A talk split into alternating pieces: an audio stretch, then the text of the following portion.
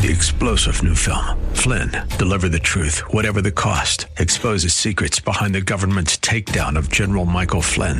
Flynn knew what the intel world had been up to. He ordered the first audit of the use of contractors. This set off alarm bells. He told the truth. He was the most dangerous person for Donald Trump to hire. They had to get rid of Flynn.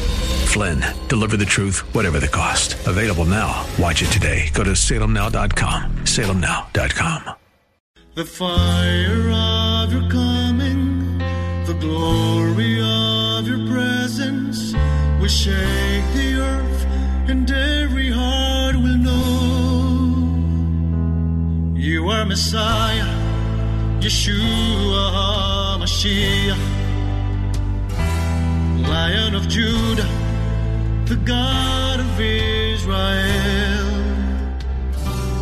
Shalom and welcome to Heart of Messiah radio broadcast. My name is Steve Weiler and I'm the lead rabbi of Shoresh David Messianic Synagogues. Currently, we're serving in Wesley Chapel, St. Pete, South Bay near Riverview, and Tampa. We welcome all visitors as we desire to see those who are Jewish and not Jewish worshiping together in unity. We're honored to serve the listening audience of AM 570 WTBN and 910 WTWD, Tampa Bay's Faith Talk. Shalom. As we are counting the Omer and looking forward to Shavuot, the Feast of Weeks, or you might call it Pentecost, revival should be on our minds.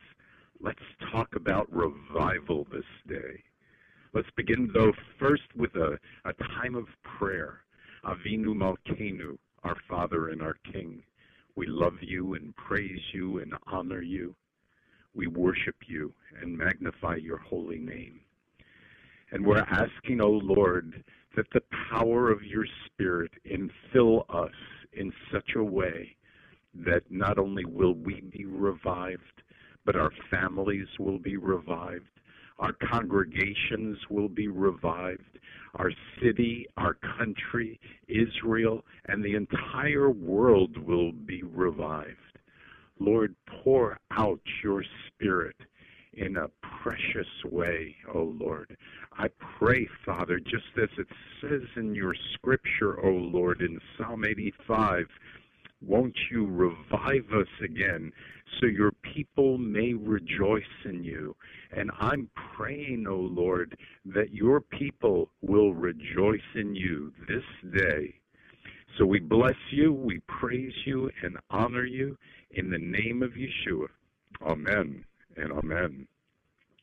And I would uh, just mention before we begin that it would be great if you feel led to help us financially, as certainly with COVID and everything, it's been a little more difficult uh, financially, and we would be blessed to have your support, not only prayer support, but financial support. That would be great. Well, let's begin with the counting of the Omer. Baruch atah Adonai Eloheinu melech haolam,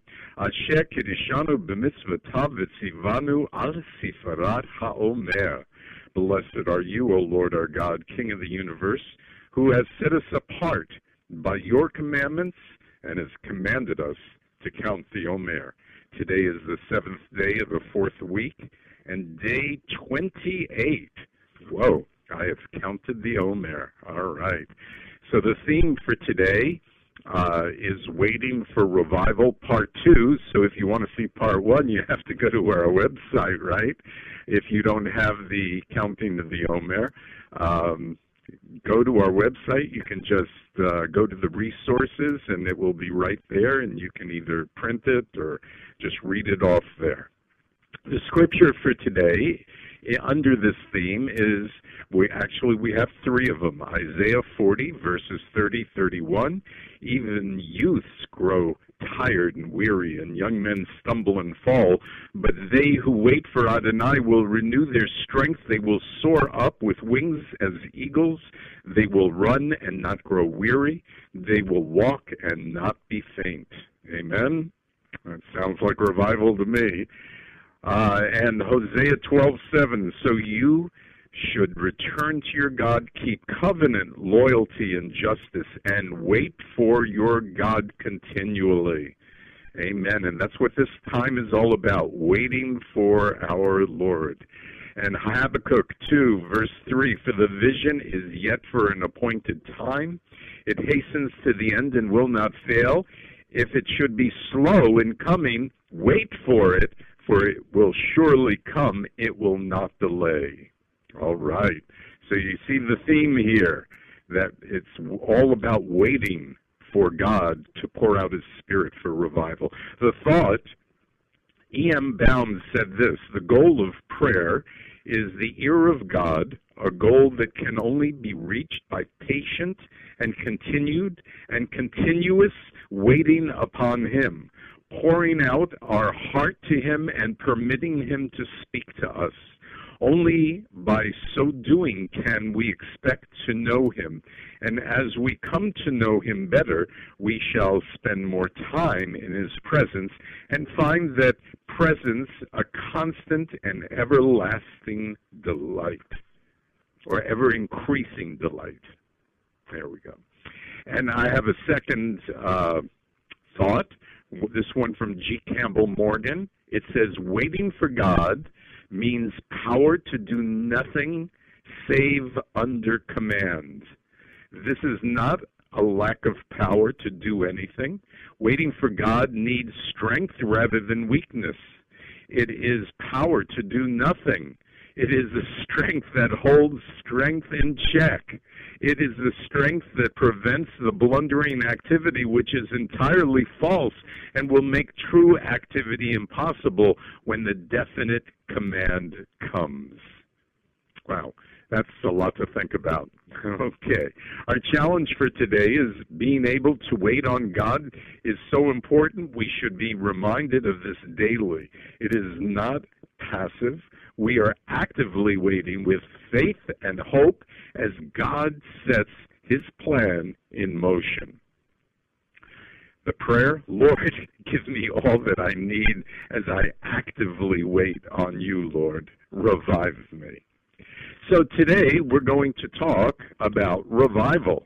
And revival, as defined in the Christian dictionary in America, it says revivalism is the movement that promotes periodic spiritual intensity in congregational life during which the unconverted come to Yeshua and the converted are shaken out of their spiritual lethargy.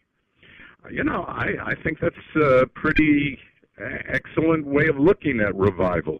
People come to the Lord and believers become spiritually excited now, Spurgeon says the word revive wears its meaning upon its forehead. It's from the Latin and may interpret, be interpreted thus to live again, to receive again a life which has almost expired, to rekindle into a flame the vital spark which was nearly extinguished. So, is your spark nearly extinguished? You need revival. Amen. Look, there can be corporate revival or there can be personal revival, and we are holding on. We're waiting and praying as Shavuot is May 16th, which would be the Feast of Weeks or Pentecost. And that's all about revival, right? We see it in Acts 2. So let's go to Acts 2 and get a sense of nine characteristics that we consider to be revival. Okay. Number one, are you ready? Believers are transformed from lethargy to excitement about God. Okay? So, in other words, there there certainly has to be great excitement by both believers and non-believers. Whatever is going on in our lives, God becomes number one. Daily activities of making a living or fellowship in Acts 2 took a back seat to focusing on God. Now, number two, believers are continually evangelizing. you know, the book of Acts is all about sharing the good news. And Peter, if you remember, he struggled, didn't he? Uh, at the time of Yeshua's resurrection, uh, he couldn't even say that he he knew the man, right? Three times, but he received spiritual and biblical insight, and in order to preach without fear, and in Acts two, he does exactly that. Wow. That is definitely a characteristic of revival. Peter got revived. Number three, sinners are saved. Look, you, all you have to do is look in the book of Acts, two, uh, Acts 2. We see that 3,000 were saved that day, which is kind of interesting, just talking uh, about Shavuot, because when Moses received the law and they came down and the people were in sin in Exodus 32:28, 3,000 died because they had sinned. So it's an interesting thing on the same day, uh, that same number were saved thousands of years later, right? And in 1970s, when this was called the Jesus movement, Jewish people were just getting saved during this time it, for no apparent reason. It just there was something in the air. It's hard to even explain it if you haven't lived in that time period. But there was an amazing revival going on, and it and it was the beginning of the messianic movement and and we didn't know that others were getting saved. It was just it, it was just supernatural. Number four, sermons focused on sin and salvation and God's mighty power, not theology and culture. And, you know, I hope that that is going on in today's congregations all over the world, that, that the focus is on God's mighty powers and, and, and us, you know, getting rid of our sin and, and, and seeing people saved. Now, Peter's message was all about salvation and prophecy of what God was about to do. As an example, in Acts 2:17, he sort of begins his message. He says, "And it shall be in the last days that I will pour out my ruach on all flesh. Your sons and your daughters shall prophesy. Your young men shall see visions, and the old men shall dream dreams." And he goes on from there, and and that's when 3,000 were saved. Look, the book of Acts is all about people coming to salvation and from the messages they hear that God is anointing these messages in an incredible way. Number five, believers are touched by music and sermons um, in a more exciting way. In other words, uh, Peter's message was transformed by the Lord, really. The listeners were uh, their their hearing was transformed by the Lord. And this this was the work of God, an anointing to speak and an anointing to hear. So we need that God by the power of the Spirit doing that now. Number six, there was greater unity in the body of believers. Look, this happened just prior to Shavuot. You know, we had the 120 praying together in unity. That's amazing. But then afterwards, they picked leaders within unity. There was so much unity that they were sharing meals together and sharing even their finances together. This was tremendous unity, and this was something that was God breathed, I believe. Number seven, spiritual gifts seem to have greater intensity and greater frequency look, certainly there was an understanding that the gifts of the Holy Spirit were expected with each salvation. Oftentimes it referred to tongues, but there were other things that were examples uh, as well. And so um, the Spirit was just touching people's lives in a uh, newer and dramatic way. And, and I pray that it's not something that we'll just manufacture, but it's something that will God will manufacture within us Amen? Okay. Believers, number eight, will have a greater ability to overcome sin. This is really important. You know, we all sin, we all fall short of the glory of God, and, and part of, of revival is transformation. That that you know we might think we're okay, but look, when we really deal with ourselves, we know that there are things in our lives that have to change. And so we repent, which is a means of turning away from the world and the temptation of sin to a life dedicated to God and trusting Him for the victory. And so that's what revival is.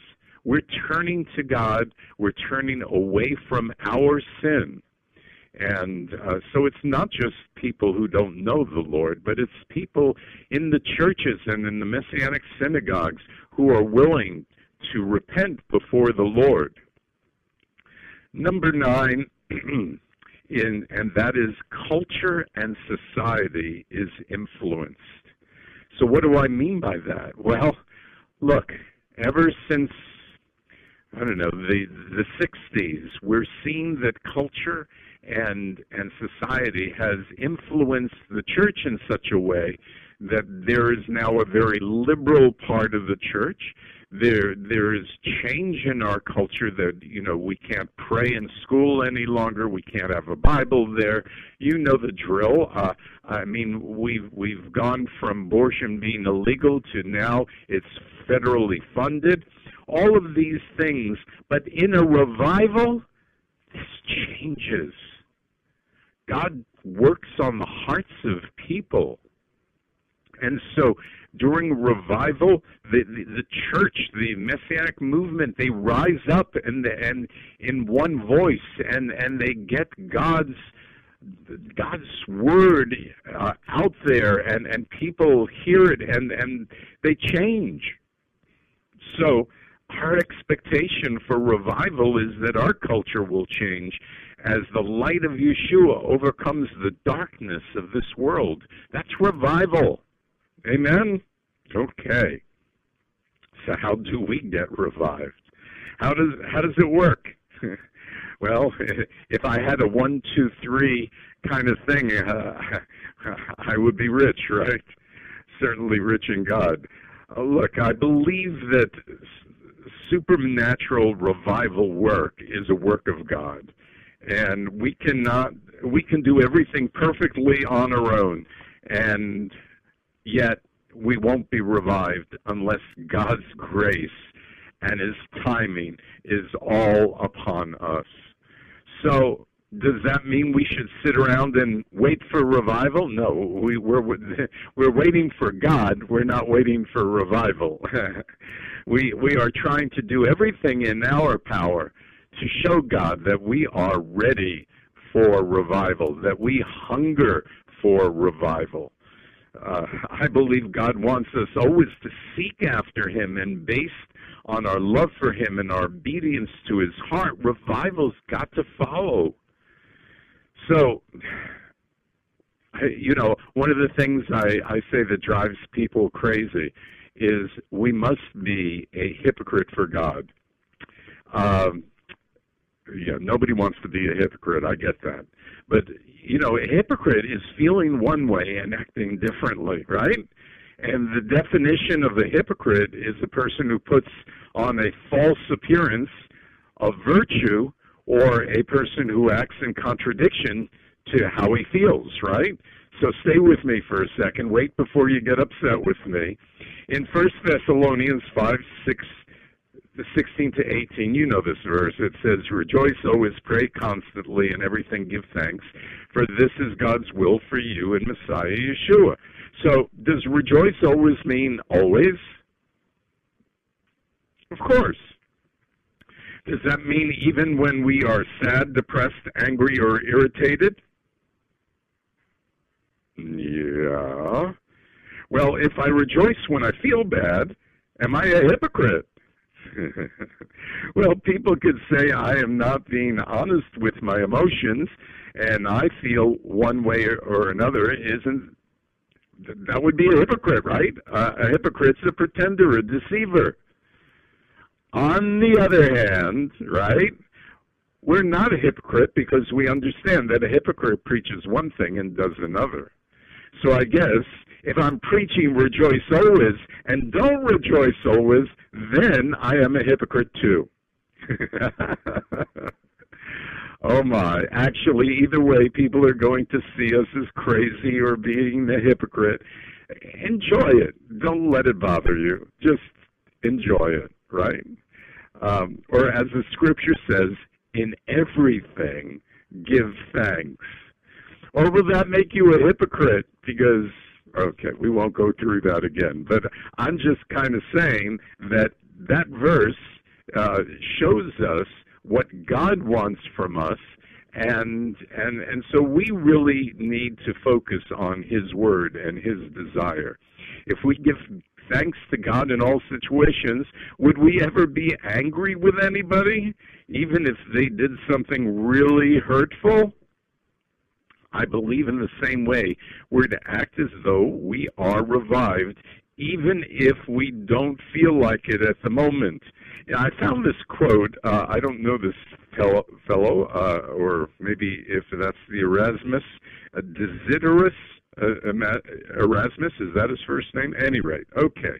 Here's the quote A nail is driven out by another nail. Habit is overcome by habit.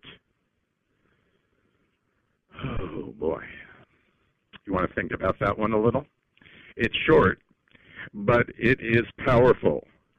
What I believe that means is the habit of rejoicing always or giving thanks always will drive out the habit of not doing that. Okay? Of, of being negative, of, of being, you, you understand what I'm saying? If God wants us revived and we want to be revived, then develop the attributes of revival make those attributes a habit, and we will be revived. Now, look, obviously, when God has a time of revival, things will be even more revived. But there are different things that we can do to allow ourselves to be revived as we focus on things uh, from above rather than things of this world. So one of the things, if you if you've heard me speak, you know that I love Isaiah 61, 1 through 4, and because it is it's a purposeful way of letting your heart and spirit know what God wants from you. It's all about faithfulness of you to to the Lord. So, what does revival look like? Well, Isaiah 61, starting with verse 1. The Ruach of Adonai Elohim is on me, because Adonai has anointed me to proclaim good news to the poor. He has sent me to bind up the brokenhearted, to proclaim liberty to captives, to the opening of the prison to those who are bound, to proclaim the year of Adonai's favor and the day of God's vengeance, to comfort all who mourn, to console those who mourn in Zion, to give them beauty for ashes, the oil of joy for mourning, the garment of praise for the spirit of heaviness. You know what? We're going to have to talk about this next week. I'm running out of time. Can you believe it? Okay, well, next week we will continue right here with Isaiah 60, 1 through 4. I, I just say just join us in prayer and fasting and counting the Omer and, and let us see God's revival in us. Would you pray with me as we end this this time? Avinu Malkeinu, our Father, our King, we love you and praise you and, and just ask, O oh Lord, that you would put revival in our heart in our minds and our spirit. And I pray that you, Lord, would be the first priority of all of us and that we would grow in our hearts to have a heart like yours, a heart of Messiah. I pray this in the name of Yeshua. Amen. You are Messiah, Yeshua Mashiach, Lion of Judah, the God of Israel.